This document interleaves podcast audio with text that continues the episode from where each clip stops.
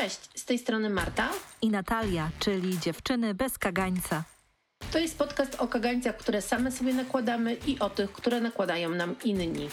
W każdym odcinku rozpakowujemy normy i gorsety społeczne, które nam nie służą i utrudniają życie.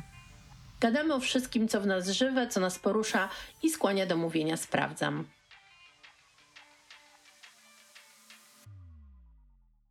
Natalia, co dobrego Cię dzisiaj spotkało? Marta. Dzisiaj zaczęłam dzień od jogi, 7.30, byłam w studio na macie i dla mnie jest to bardzo taki przyjemny początek dnia, dlatego że też byłam na zajęciach z tak zwanej jogi odbudowującej, czyli to jest taka dość statyczna yoga, połączona z medytacją, z oddychaniem, więc czuję się taka bardzo na chmurce zen dzisiaj. A ciebie, co dobrego ciebie dzisiaj spotkało? Ojejku, bardzo ci zazdroszczę takiej jogi. E, nawet nie wiem, czy u nas są takie zajęcia, e, więc, e, znaczy zajęcia z jogi są na pewno, ale takiej odbudowującej, więc muszę poszukać. A mnie, co mnie dobrego dzisiaj spotkało?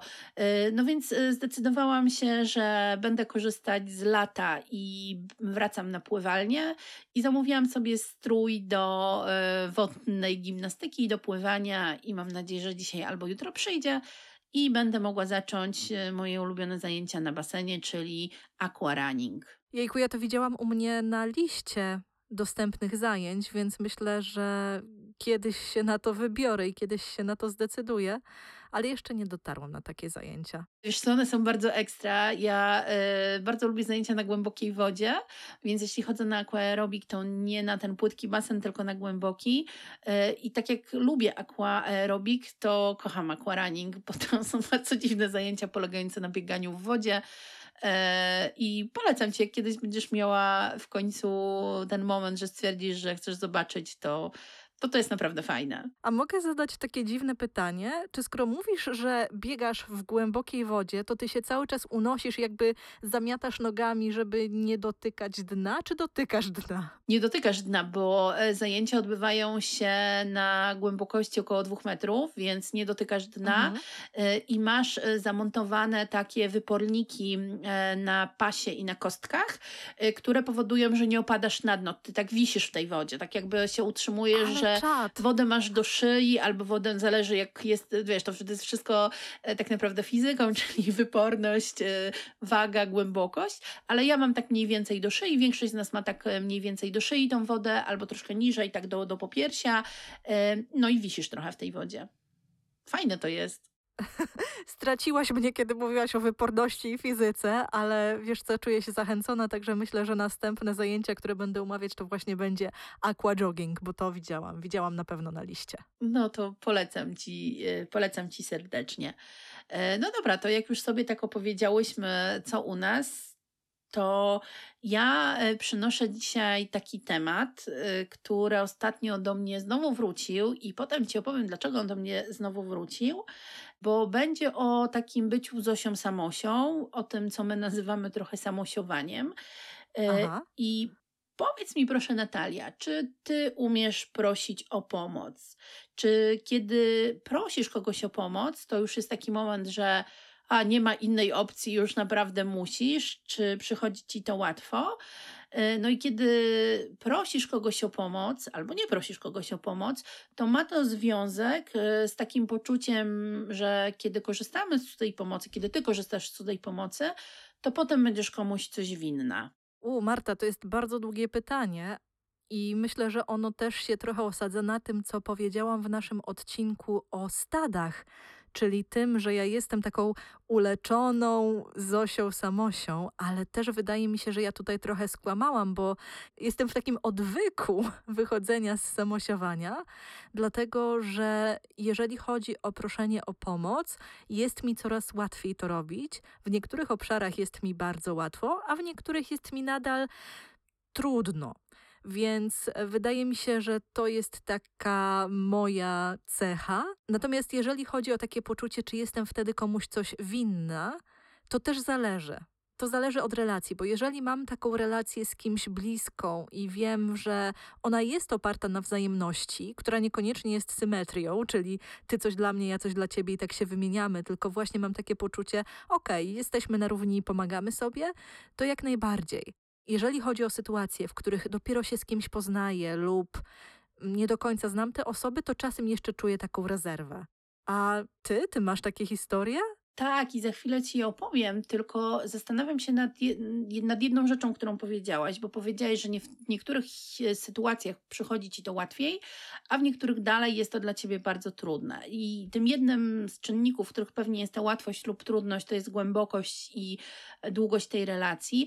A czy może są jakieś takie obszary, w których proszenie jest łatwiejsze i takie, w których jest trudniejsze? Mm. Wiesz co, myślę, że łatwo jest mi prosić o pomoc, na przykład jeżeli chodzi o kwestie zawodowe, bo ja zajmuję się pracą pomocową. I tutaj naprawdę nie można być samotnym wilkiem. Ja nie ufałabym osobie, która prowadzi procesy terapeutyczne czy konsultacje, która nie ma wokół siebie jakiegoś systemu wsparcia, z którym może konsultować proces. To jest jedna taka rzecz. Druga rzecz, mm, no też moja praca polegające na tworzeniu treści. Ja tutaj też czasami potrzebuję wskazówki, potrzebuję pomocy. Tutaj zwracam się zazwyczaj do ciebie. E, więc e, to, to są właśnie takie dwa obszary, gdzie jest łatwiej, a gdzie jest mi trudniej. Trudniej mi jest tam, gdzie są nieprzyjemne emocje. I czasami trudno jest mi się przyznać, nawet przed bliskimi osobami, bliższymi osobami, że doświadczam na przykład jakiegoś smutku czy, czy dużych wątpliwości. To brzmi e, bardzo interesująco i pytanie, czy jesteś gotowa to trochę bardziej rozwinąć? Czy chodzi o te emocje, które już się dzieją w momencie proszenia o pomoc, czy raczej te emocje, które mogłyby się wydarzyć, gdybyś tej pomocy nie uzyskała, gdyby ktoś ci odmówił? Ani to, ani to, Marta. Mhm. Wiesz co, bo to też jest kwestia tego, że na przykład kiedy przeżywałam trudne emocje związane z żałobą, z procesem żałoby, to było mi bardzo trudno prosić o cokolwiek. Okay. I to jest taki przykład, czyli wtedy, kiedy te emocje i ten trud jest tak naprawdę tą podstawą tego, z czym potrzebuję pomocy, a nie same emocje związane z aktem proszenia o pomoc. Ale wiesz co, bo to też czasami nie chodzi nawet o proszenie o pomoc czy uzyskiwanie tej pomocy, ale u mnie to przez długi czas miało taki związek z poczuciem, że ja sobie zawsze sama w każdej sytuacji muszę dać radę, jestem ekstremalnie samowystarczalna i myślę, że taką bardzo reprezentatywną historią dla tego będzie mój proces studiowania, bo ja miałam okazję studiować, uczyć się w kilku krajach. Zaczęłam w Polsce, później to się przeniosło za granicę. I w Polsce na uniwersytecie, kiedy robiliśmy jakieś projekty, ja zawsze miałam takie podejście, że ja chcę swój projekt robić sama. I wiesz, jakby osoby, które prowadziły zajęcia, które prowadziły wykłady, się na to zgadzały, chociaż inne osoby z mojej grupy łączyły się w mniejsze grupy. I u mnie wynikało to z tego, z takiego przekonania, że uważam się za ambitną studentkę i jeżeli ja dołączę do jakiegoś projektu, to na pewno jakoś zostanę wykorzystana i że na pewno włożę więcej pracy niż pozostałe osoby, a one się będą tylko tak na mnie odbijać. I to też oczywiście mm, wpływało negatywnie na relacje, które miałam z osobami z grupy, jak najbardziej. No a potem wyjechałam na studia za granicę i studia na przykład w Danii polegają w bardzo dużej części na pracy projektowej, pracy grupowej. I tam mówienie, że ja wolę pracować sama, po prostu nie przechodziło. Musisz pracować kolektywnie i tyle. I nagle się okazało, że ja wcale nie muszę dźwigać jakichś dużych, wieloetapowych projektów na własnych barkach i że rzeczywiście mogę i jestem w stanie funkcjonować z innymi ludźmi, chociaż na początku dużo mnie to kosztowało. Wow ale finalnie nie miałaś innego wyjścia i musiałaś jednak przestać być samosią i zacząć być częścią kolektywu. Tak, ale wiesz, to też wynikało chyba z takiej mojej potrzeby, że ja potrzebowałam się dowartościować tym, że ja jestem w stanie zrealizować taki projekt samodzielnie, do którego innym ludziom potrzeba grupy.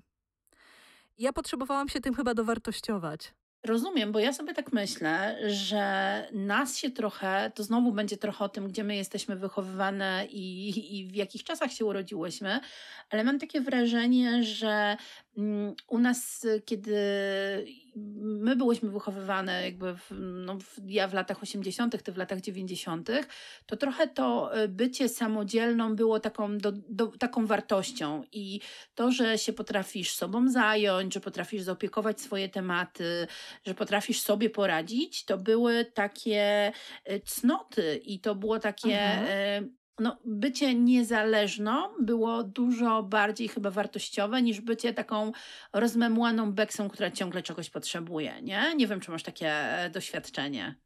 Ale zobacz, jak ty tutaj zaprosiłaś drugi biegun, nie? Że możesz być albo ekstremalnie samowystarczalna i ja to trochę widzę, jeżeli chodzi o młode osoby, jako takie dziecko, które biega z kluczami na szyi i jest w stanie ugotować samo sobie obiad, versus dziecko, które jak postawisz je na ulicy i odejdziesz kawałek, no to ono siądzie i będzie płakać, nie? Że tutaj stworzyłaś już takie dwa bieguny, że jest albo to, albo po prostu totalne rozmemłanie.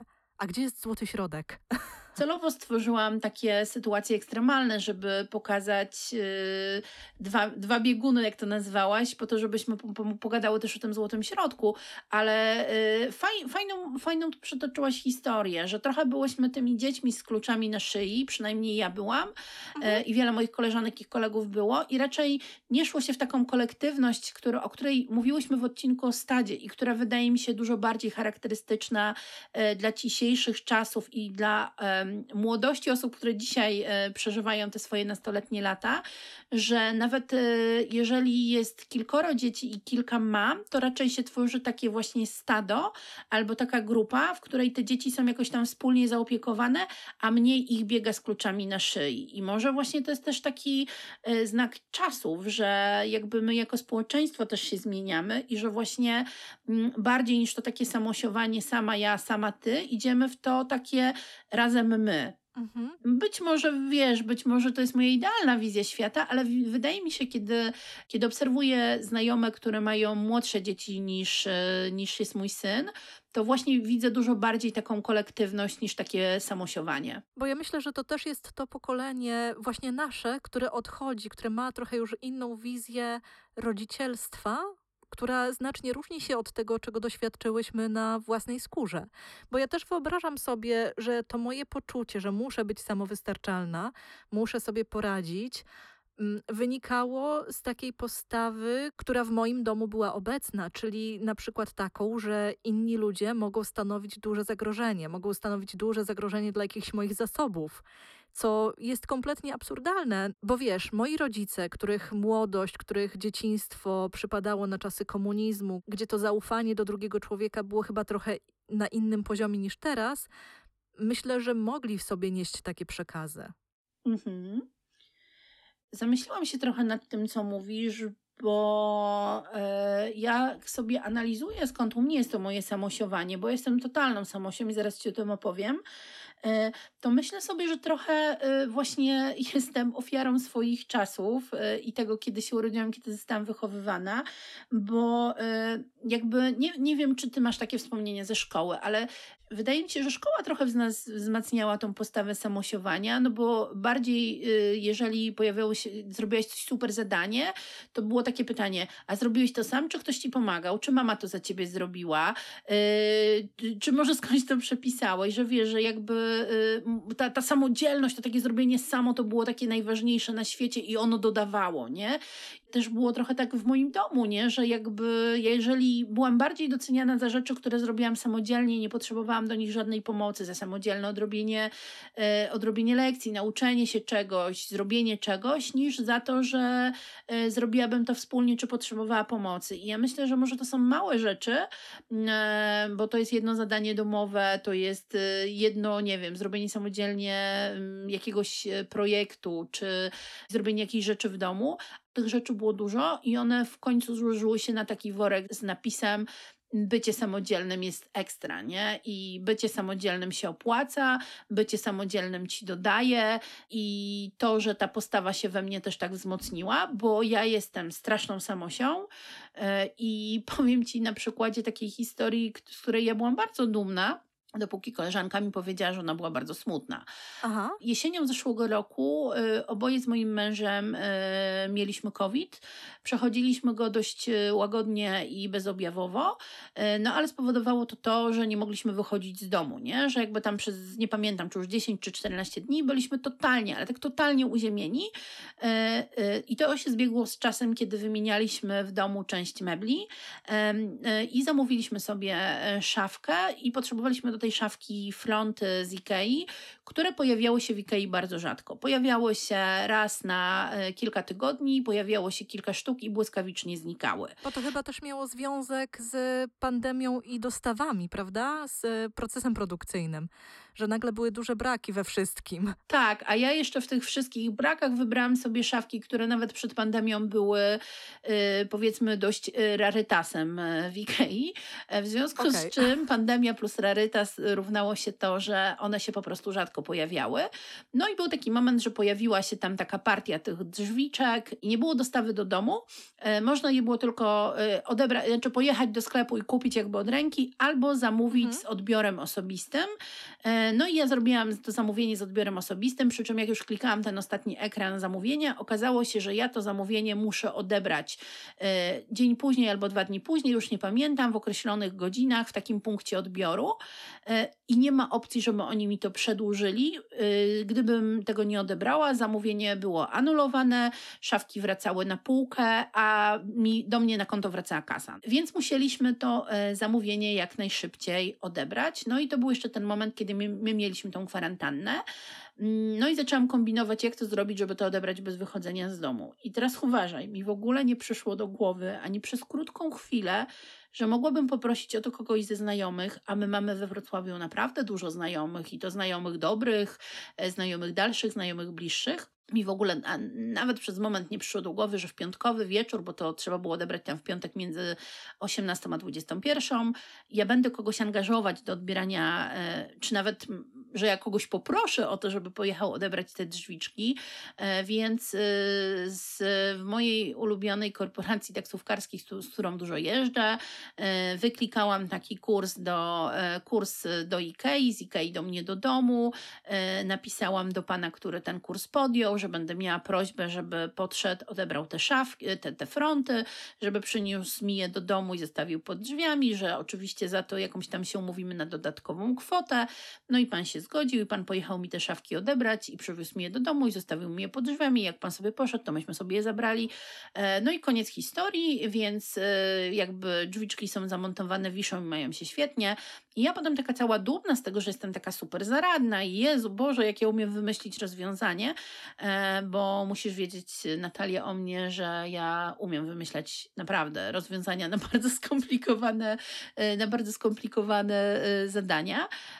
No więc jakby taka cała dumna napisałam o, o tym na swoim Instagramie, że wow, odebrałam drzwiczki z, z Ikei taksówką i że w ogóle jestem bardzo taka tutaj, mimo że mm, kwarantanna i pandemia i siedzę w domu, to udało mi się to zrobić. Potem jak byłam na śniadaniu z moimi e, bliskimi koleżankami jakiś czas później, Marta popatrzyła na mnie i powiedziała, wiesz co, mysz, to właściwie była bardzo smutna historia. Ja pomyślałam, Mm. jak to smutno, to była taka historia o tym, jaka jestem samodzielna. Ona powiedziała, i w sumie to przecież mogłaś do mnie e, napisać, zadzwonić, ja bym ci po te drzwiczki pojechała. A ja tak mówię, Marta, ale przecież to właśnie chodziło o to, żeby nikogo nie angażować, żeby nikomu nie zawracać głowy. Zobacz, to można było zrobić bez angażowania twojego czasu i w ogóle. A ona mówi, ale to byłoby miłe, kiedy byś poprosiła. I ja miałam takie, co? To byłoby miłe, żebym poprosiła?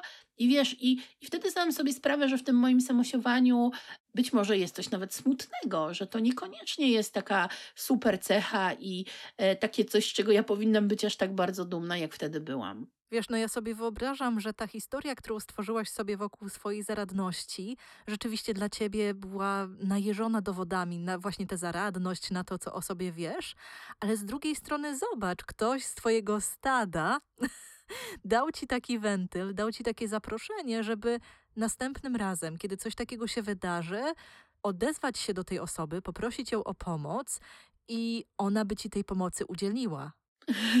Wiesz co, i to jest śmieszne, bo ja dobrze o tym wiem, bo y, chwilę wcześniej, kiedy, y, chwilę, no dużo wcześniej, kiedy wylądowaliśmy też na kwarantannie, chociaż nie mieliśmy covid ale mieliśmy kontakt z kimś, kto był chory, Dziwny to był rok 2021, naprawdę. Mhm. Właśnie ta sama osoba, e, ta moja koleżanka Marta, pojechała w to, prawie w to samo miejsce. Pojechała na Bilano odebrać e, moje zamówienie z innego sklepu, ponieważ to też było zamówienie z odbiorem osobistym. Ja jeszcze nie wiedziałam, że wyląduję na kwarantannie, w związku z czym zrobiłam sobie to zamówienie ale wtedy nie wpadłam na to, żeby odebrać je taksówką i po prostu poprosiłam i ona pojechała i nie było problemu i jakby wiesz, y, no uda, udało się to zrobić, a chwilę później, kiedy tylko mogłam, że tak powiem, wymiksować się z tej takiej zależności, z tego takiego poproszenia, natychmiast uciekłam w tą bramkę. To jest, myślę, moja bramka. Ja, y, mając dwa rozwiązania, poprosić kogoś o pomoc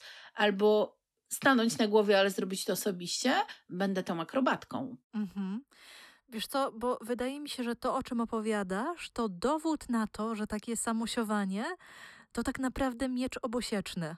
Bo z jednej strony wiesz, ono wyrabia, umacnia takie przekonanie, że w każdej sytuacji sobie poradzimy. Wykorzystamy to, co mamy, to, co już zgromadziłyśmy, czyli na przykład nasze zasoby finansowe, umiejętność komunikacji z powiedzmy kontrahentem, z podwykonawcą i wykorzystamy te umiejętności. Natomiast zobacz, z drugiej strony może być nam trudno zbliżyć się w taki autentyczny sposób do ludzi, z którymi nie łączy nas jakaś zależność transakcyjna. I tutaj chyba trudno nam odróżnić samosiowanie od takiej zdrowej samodzielności, bo zastanawia mnie, czy ty widzisz te różnice między właśnie samosiowaniem a taką zdrową, elastyczną samodzielnością. To jest bardzo podchwytliwe pytanie, dlatego że na pewno, kiedy miałabym stworzyć definicję, to pięknie, wręcz książkowo bym wyrecytowała, czym jest zdrowa samodzielność, a czym jest samosiowanie. Natomiast kiedy przychodzi do y, życia i do praktyki, to myślę, że u mnie y, jakby te definicje się bardzo zacierają i myślę sobie, że jestem zdrowo samodzielna, a tak naprawdę jestem samosiująca. I może to się wiąże z tym, że bycie tym samosiującym, to jest taka duża niezależność, a wydaje mi się, że w naszym języku i w, naszym, e, w naszych definicjach znaczeń niezależność to jest fajna rzecz, to jest taka cnota, to jest coś godnego podziwu, to jest coś takiego do naśladowania, a to bycie y, zdrowo samodzielnym, czyli korzystanie z tych zasobów innych ludzi, to jest taka trochę zależność, bo ja wtedy byłabym zależna od tego, że kogoś o to poproszę, e, a zależność nie jest fajną rzeczą. My w naszym języku i w naszych znaczeniach tą zależność mamy w takim miejscu całkiem chyba niefajnym. Jesteś od kogoś zależna, jesteś od kogoś, żona jest zależna od męża, y, pracownik jest zależny od pracodawcy, nawet osoba poruszająca się komunikacją miejską jest zależna od rozkładu jazdy, nie? Mhm. I to nie kojarzy się chyba zbyt fajnie. Mhm. Ale wiesz, to też jest pytanie, czy to jest zależność, czy to jest uzależnienie? Tylko tutaj wiesz, no jakby operuje w takim bardzo potocznym wymiarze, czyli że bez obecności danej osoby ja po prostu nie potrafię funkcjonować. Jakby gdzie tutaj stawiamy, gdzie tutaj stawiamy definicję. O, no to to już jest bardzo trudne i dość myślę filozoficzne, gdzie stawiamy granice i myślę, że chyba trochę unikam tego tematu, a i tak chciałabym go rozpakować, że właściwie kiedy Y, pozbywamy się tej niezależności i tego samosiowania i stajemy się osobą, która zdrowo chce postrzegać y, bycie samodzielną, to musimy się przygotować na różne z tym związane zdarzenia, a w ich wyniku na różne emocje. I może czasami to bycie samosią jest takim unikaniem tych y, rzeczy, które mogą być dla nas przykre, tych, których musimy się zmierzyć. E, z jednej strony, ja nie wiem, czy, czy tak masz, więc pytanie do ciebie, Natalia. Czy kiedy ty sięgasz po tą pomoc od innych ludzi i przestajesz być tą samosią, to jednocześnie starasz się to zrównoważyć, czyli jak ja tobie, to ty mi. Ja czasami tak nawet mam w naszej relacji, kiedy ja przeżywam jakieś trudne emocje i trudne chwile i, i dzielę się tym z tobą, to sobie zaraz myślę, Boże, ja cały czas jestem tą, która bierze, ja też muszę dawać, nie? I, e, I dla wielu ludzi, myślę nie tylko dla mnie, to może być trudne, że kiedy korzystają z jakiejś pomocy i nie samosiują, tylko e, są takie trochę zależne, no to zaraz czują tą potrzebę, żeby się też zrewanżować, albo inaczej, zostają na takiej czujce, że teraz w każdej sytuacji muszę. A, teraz sama myślę, że to ma też związek z granicami, Aha. że kiedy myślę sobie, e, to ja teraz ty mi dałaś, ja od ciebie wzięłam, bo potrzebowałam, to teraz ja muszę być w ciągłej gotowości, na ciągłym stand-by'u, żeby tobie oddać. I teraz pojawia się jakaś sytuacja yy, ze strony tej drugiej osoby, nie? że ona nas w tym momencie potrzebuje i my na przykład nie możemy, ale coś wewnętrznie każe nam, bo mówimy sobie, ale ja wziąłem, to teraz muszę oddać, nie? Mhm. I to może być, nie wiem, sytuacja tak na przykładzie. Yy, Znajomy coś dla nas zrobił, potrzebowaliśmy jego pomocy, skorzystaliśmy.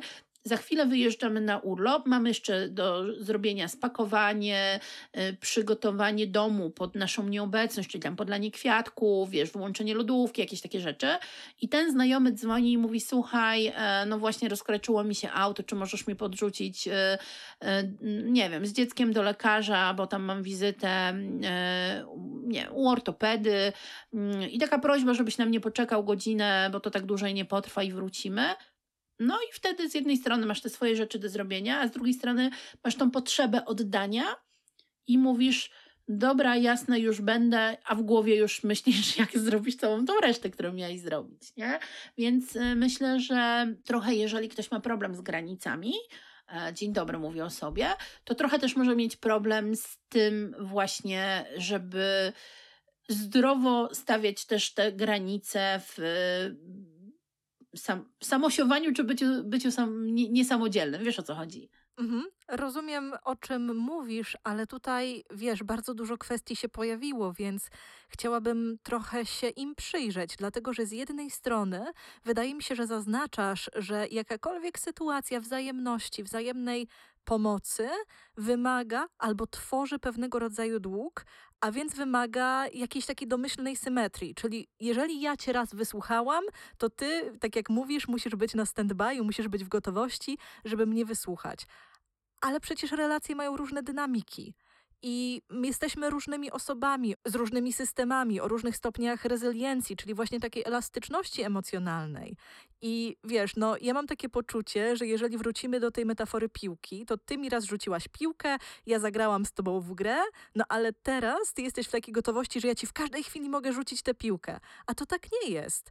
Bo to też, jeżeli, okej, okay, jeżeli pociągniemy tę metaforę, ty wcale wtedy, kiedy ja tę piłkę rzucę, nie musisz jej łapać. Bo nie musisz ruszać mi na pomoc, nie musisz ruszać mi ze wsparciem kosztem siebie. Bo to nie powinno na tym polegać. E, ja podałam naszą relację tylko jako przykład. Ja absolutnie nie mam takiego poczucia, że e, wiesz, że ja tutaj jestem czekającą na tą piłkę, która w każdej chwili może, e, może przylecieć. Tylko bardziej chodziło mi o to, że ja bardzo nie lubię być stroną, która, która dużo bierze, a są takie relacje, w których no jakby będzie, tak jak mówisz, taka, taka trochę inna dynamika, że my będziemy okresowo bardziej tymi stronami potrzebującymi i wtedy no, też buduje się w nas, może się budować w nas to takie poczucie, że jesteśmy coś tej drugiej stronie winni. Ja nie mówię absolutnie tutaj o naszej znajomości, naszej relacji. Chodzi o to, że jeżeli koleżanka raz mi odebrała zamówienie, a potem ja nic nie zrobiłam dla niej i ona by znowu coś mi odebrała, e, odebrałaby mi to drugie zamówienie, no to miałabym takie poczucie już takiej nierówności nie? w tej relacji. Myślę, że Twoje poczucie nierówności polega na tym, że nie ma symetrii. A gdyby podejść do tego tak, że czasami mm, ktoś wyświadczy Ci przysługę, a Ty tę przysługę podasz dalej, bo wyświadczysz ją komuś innemu. I to wcale nie musi być tak, że Ty poruszasz się po świecie wyłącznie biorąc i przyjmując pomoc i to dobro, które świat może ci dać, nie wypuszczając niczego gdzieś indziej, w innym obszarze. I ja myślę, że też społeczności właśnie funkcjonują na takiej zasadzie, że to nie jest zawsze wymiana symetryczna między jednostkami, tylko to jest właśnie taka wymiana ciągła, która czasami rozgrywa się na różnych obszarach i w różnych relacjach. Mhm. Czyli gdybyśmy wrócili do tej e, twojej metafory piłek, to byłoby tak, że stoimy te, w takim trochę kręgu i z różnych stron do nas lecą te piłki e, i my też e, w różne strony te piłki rzucamy, nie? Ale cały czas jesteśmy w grze.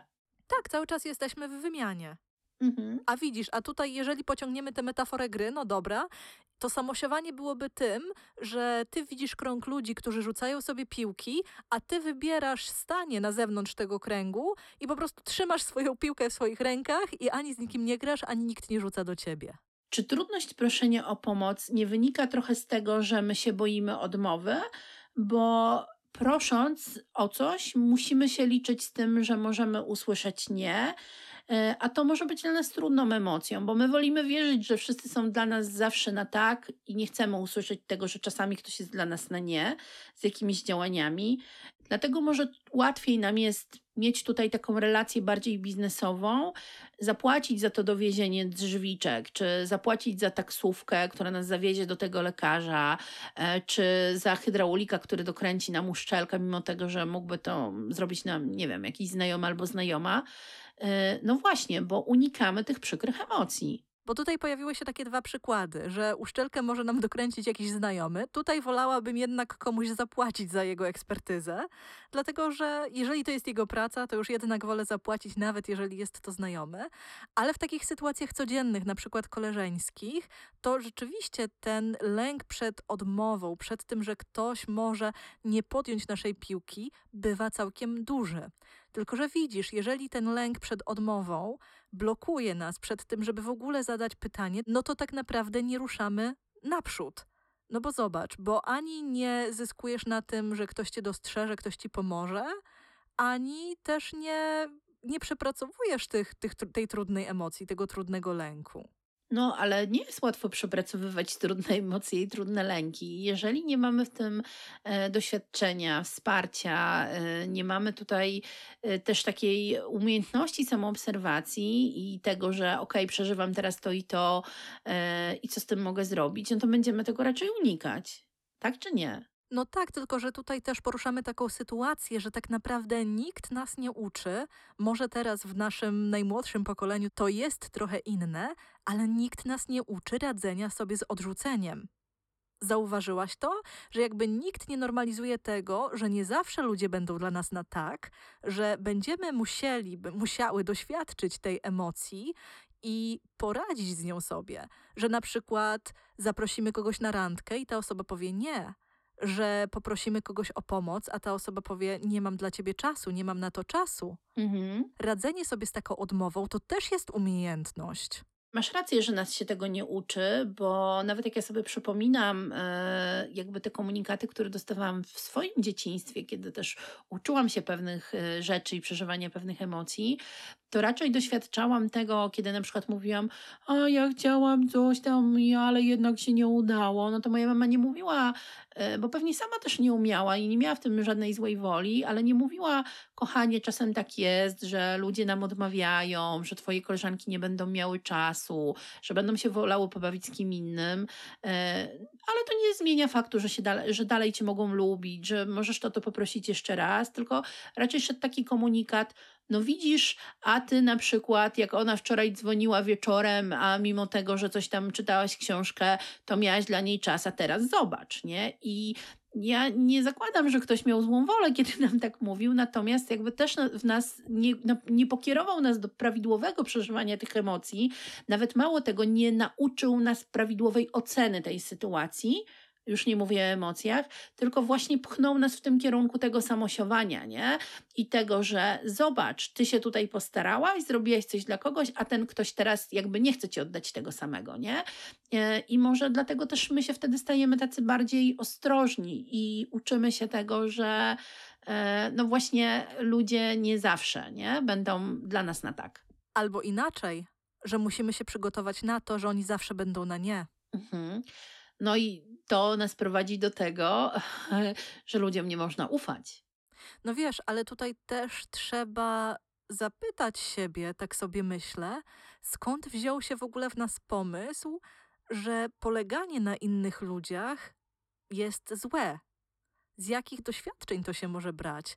No bo tutaj, wiesz, my też często odwołujemy się do takich przykładów naszych domów, i naszych środowisk, w których wzrastałyśmy. Natomiast wiesz, tutaj warto zadać sobie pytanie, skąd, albo może inaczej, jakie mamy dowody na to, że samosiowanie jest bezpieczniejsze niż zaufanie innej osobie. No właśnie, a ja skąd możemy brać te dowody i, i co może nas w tym wzmacniać? To jest bardzo dobre pytanie, bo to jest tak naprawdę kwestia przyjrzenia się tej opowieści, którą mamy i przyjrzenia się naszej historii. Bo czasami mamy takie doświadczenia, w których możemy sobie stworzyć takie przekonanie, że samosiowanie jest lepsze. Bo na przykład, kiedy byłyśmy małe, mali, nasi rodzice się rozwiedli i sytuacja na przykład materialna jednego z nich bardzo się pogorszyła. I mogła się ona pogorszyć na tyle, że gdy to obserwowałyśmy czy obserwowaliśmy, wyrobiło się w nas takie postanowienie, że nie można być od kogoś zależnym, na przykład w relacji, więc lepiej jest gromadzić swoje pieniądze, więc lepiej zawsze się zabezpieczyć e, intercyzą i w ogóle lepiej zawsze mieć, wiesz, spakowaną torbę na wypadek, gdybym musiała uciekać. Wynosimy z naszego dzieciństwa bardzo różne przekonania i bardzo różne y, przykłady. I to, co wspomniałaś o tej e, sytuacji potencjalnego jakiegoś rozwodu rodziców, to może być bardzo takie determinujące naszą przyszłość przekonanie, no bo jeśli y, nasi rodzice czy nasi bliscy zbudują w nas to poczucie, że samosiowanie jest bezpieczniejsze niż e, wspieranie się z innymi ludźmi, no to ciężko będzie nam to zmienić, bo też nie będziemy wracać i analizować, co spowodowało w naszych rodzicach czy opiekunach to, że oni dokładnie taką wartość nam przekazali, a nie, a nie inną. E, I ty wspomniałaś tutaj o tej sytuacji materialnej, no ale y, samosiowanie to nie tylko takie rzeczy związane z pieniędzmi, z przysługami. To samosiowanie może być y, też związane z naszymi emocjami, że kiedy jakieś emocje y, przeżywamy, że kiedy jest nam ciężko, to też się tym nie dzielimy, nie, nie, nie szukamy wsparcia, nie szukamy pomocy, próbujemy to samodzielnie rozwiązać. Czasami, jeżeli mamy zasoby finansowe, korzystając z pomocy specjalistów, bo tu też nie nauczono nas te, tego, że możemy się wzajemnie wspierać w opiece nad naszymi uczuciami. Mhm, ale wiesz, tutaj Marta też nie chciałabym, żeby to zabrzmiało tak, że można sobie z jakimiś przeżyciami zawsze poradzić, korzystając ze wsparcia wyłącznie znajomych, bo czasami jesteśmy z takimi rzeczami, funkcjonujemy z takimi rzeczami, co do których nasi znajomi, nasze najbliższe grono nie ma przygotowania, aby się nimi zaopiekować.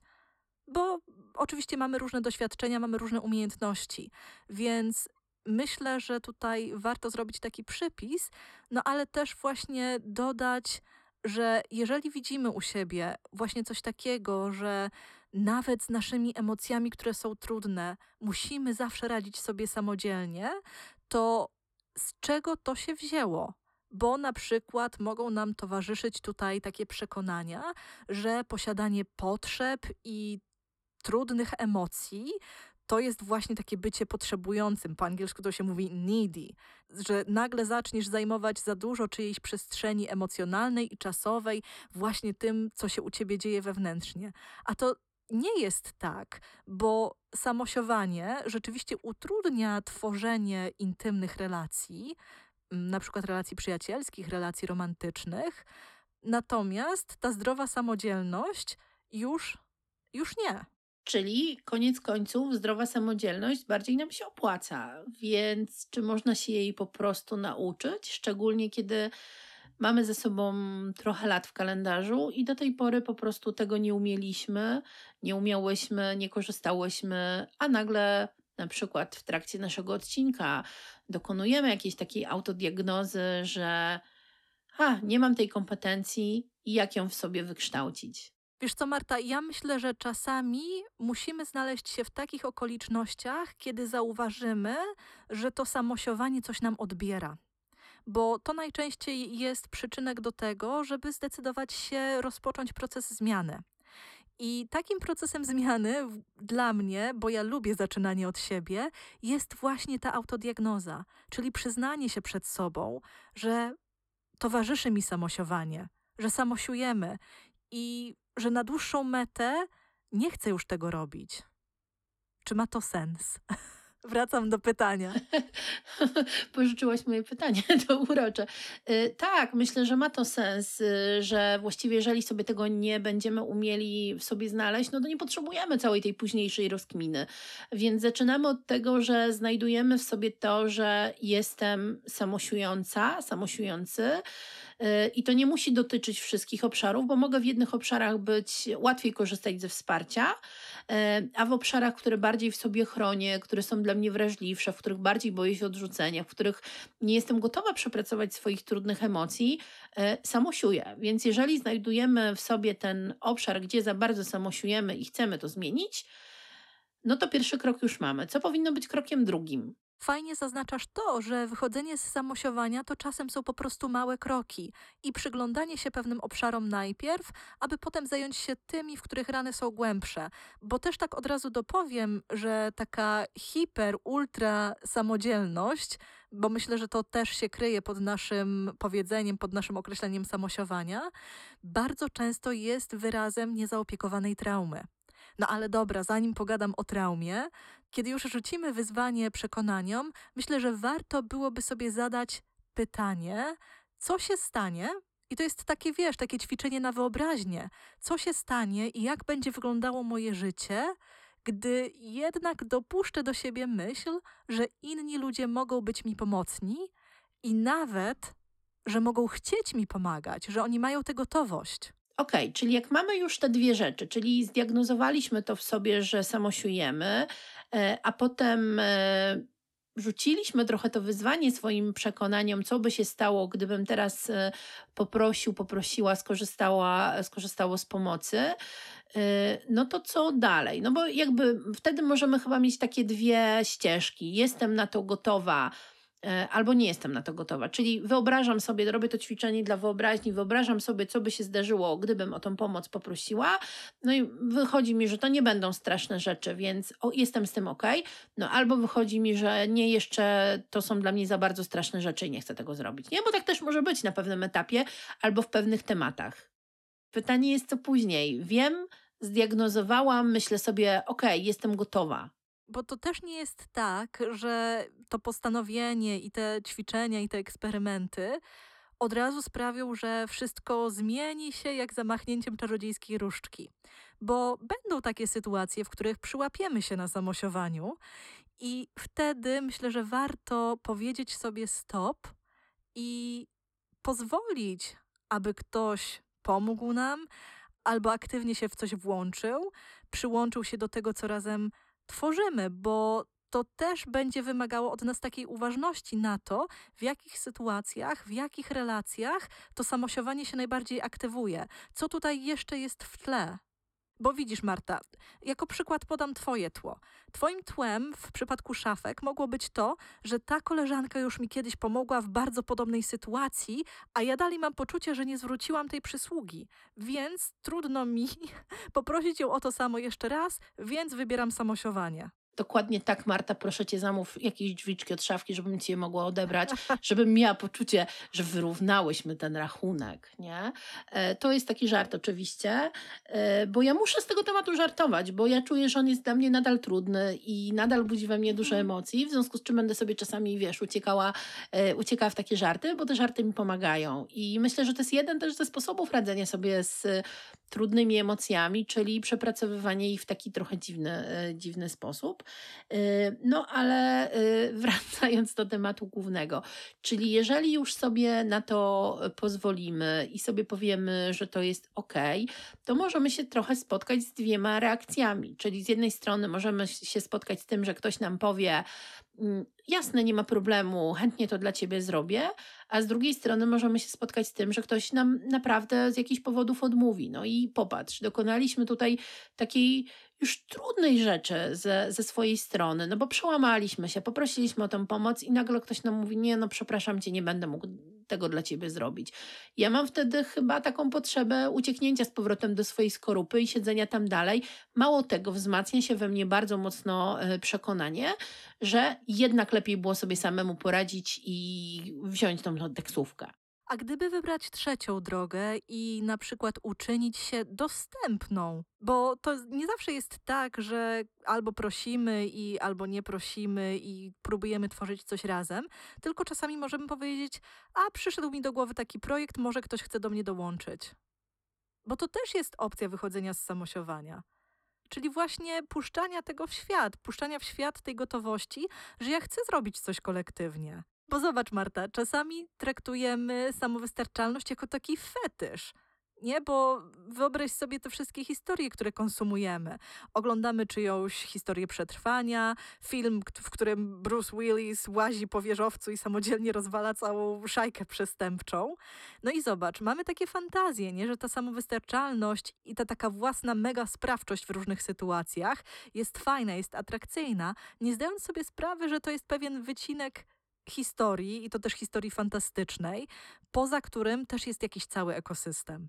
No właśnie, e, ale to chyba też widać e, w kinie, że czasy takich super bohaterów, pojedynczych e, bohaterów całej historii, powoli chyba się mm, wytracają swój impact, że pojawia się takie kino, w którym są działania kolektywne, w których są mhm. działania wspólnotowe, w których tą, tą pierwszą, pierwsze, drugie skrzypce grają jakieś mm, relacje, przyjaźnie, grupy, teamy, nie? Że to też jakby w tej kulturze kulturze, mam wrażenie, troszeczkę w innym kierunku się zmienia. Albo ja już jestem starsza i bardziej do mnie przemawiają te obrazy, i też być może tych obrazów bardziej ja szukam. E, więc y, i masz rację w tym, że jest coś takiego niezwykle romantycznego, ale też chyba niebezpiecznego, że te historie pojedynczych karier, sam jeden przeciwko światu, mhm. E, jeden bohater, który uratował ziemię, nie, robią nam trochę to, że być może dorzucamy do naszego systemu wartości, że jeżeli możemy coś zrobić samodzielnie, to jest dużo bardziej wartościowe niż kiedy zrobimy to wspólnie i podzielimy ten sukces wtedy na, na, na kilka osób. E, ale powiedziałaś też taką rzecz, kiedy rozmawiałyśmy poza, e, poza nagraniem, że właściwie ta postawa e, tego samosiowania trochę odcina nas od takich rzeczy, które moglibyśmy przeżyć, ale wiemy, że nie możemy ich zrobić sami w pojedynkę. Mhm. Że trochę sobie też tym swoim samosiowaniem możemy zablokować przeżycia i doświadczenia, co do których mamy pewność, że sami nie damy rady. Takim przykładem może być, nie wiem, to, że gdybym dzisiaj chciała wyruszyć samodzielnie na jakiś szczyt, typu, nie wiem, Mont Blanc, to raczej nie dałabym rady zrobić tego sama. Mhm. E, więc y, gdybym przyjęła tylko tą postawę, że sama przeciwko wszystkim i sama na koniec świata, no to już bym to musiała odrzucić jako taki potencjalny projekt, którego nie mam szans zrealizować.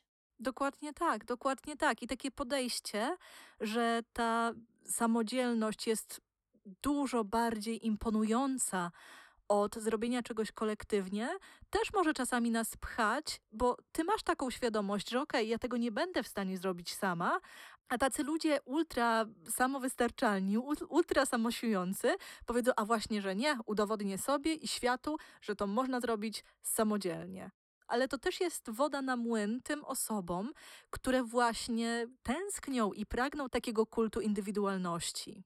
Bo to też nie jest tak, że jako kultura zwracamy się ku temu kolektywizmowi. Są jeszcze osoby, dla których ten indywidualizm jawi się jako bardziej atrakcyjna i też bezpieczniejsza droga.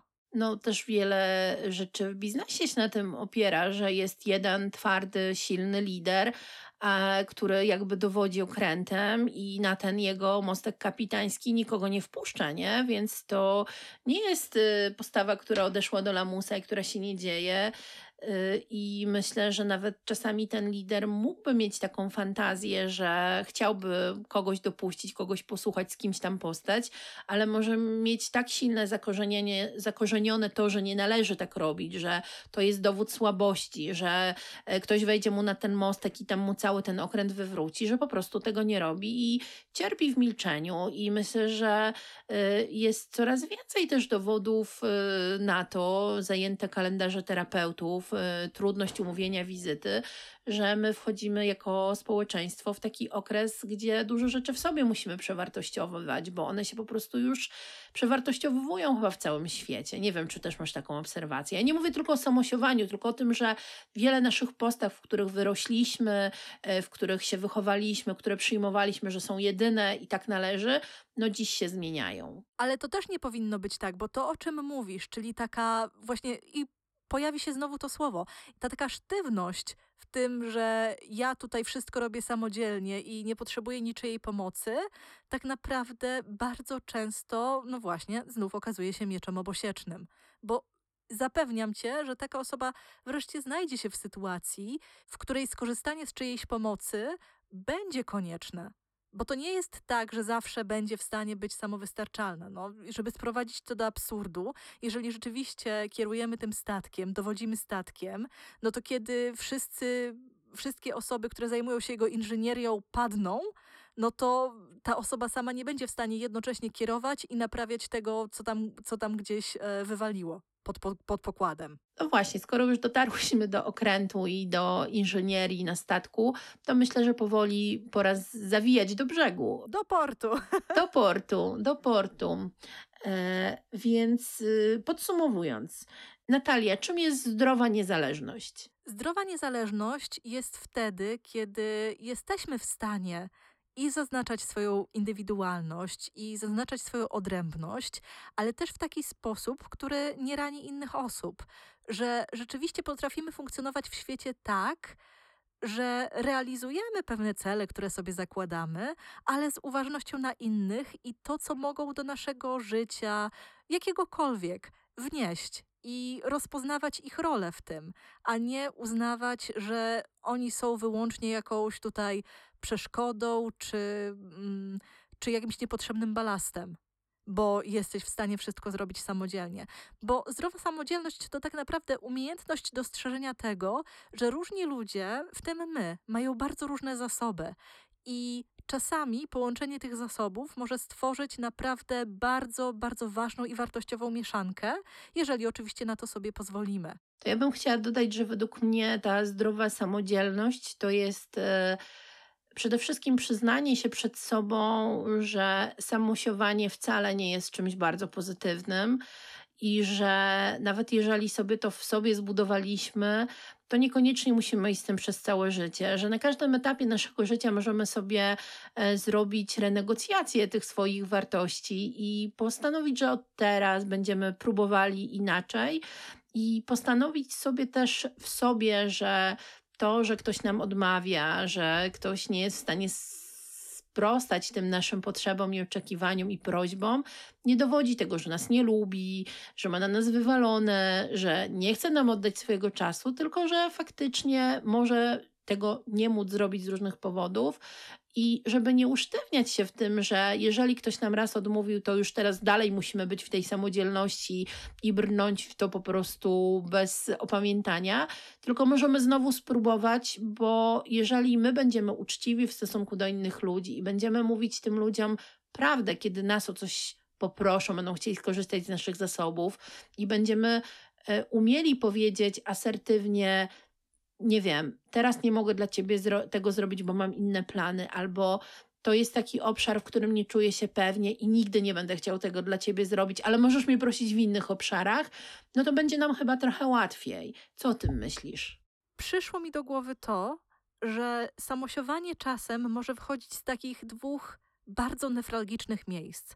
Z jednej strony wiązać się z utratą nadziei, że ktokolwiek w życiu będzie w stanie adekwatnie się nami zaopiekować, adekwatnie nam pomóc, ale też czasami to wynika z przeciwnego bieguna, czyli z takiej utraty nadziei, a właściwie z takiego przekonania, że nie zasługuję na to, co inni mają mi do zaoferowania, więc lepiej, żebym była samowystarczalna.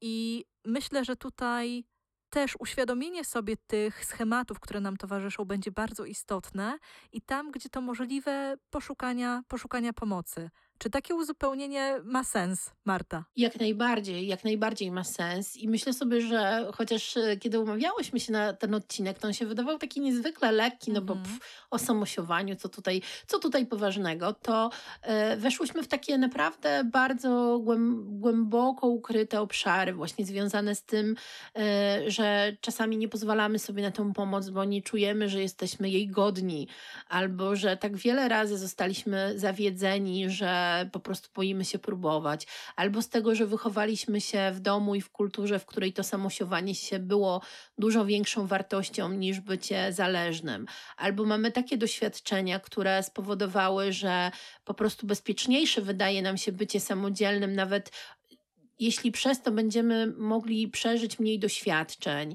albo osiągnąć mniej rzeczy, to i tak wydaje nam się to bezpieczniejsze niż gdyby ktoś miał nas zawieść i kiedy my moglibyśmy się poczuć oszukani, zdradzeni, zranieni, że po prostu wolimy nie próbować. I tak sobie myślę, że o, wyszedł nam taki naprawdę ciekawy odcinek. Całkowicie się z Tobą zgadzam, dlatego że właśnie takie powiedzenie o sobie czy o kimś Zosia Samosia to właśnie takie lekkie, ale kiedy zaczniemy grzebać, kiedy zaczniemy oglądać ten proces z różnych stron, możemy dostrzec, że on wcale nie wynika z takiego komfortowego i bezpiecznego miejsca, tylko właśnie pochodzi z jakichś, nie, z jakichś niezabliźnionych ran albo wychodzi z miejsca tam, gdzie boli.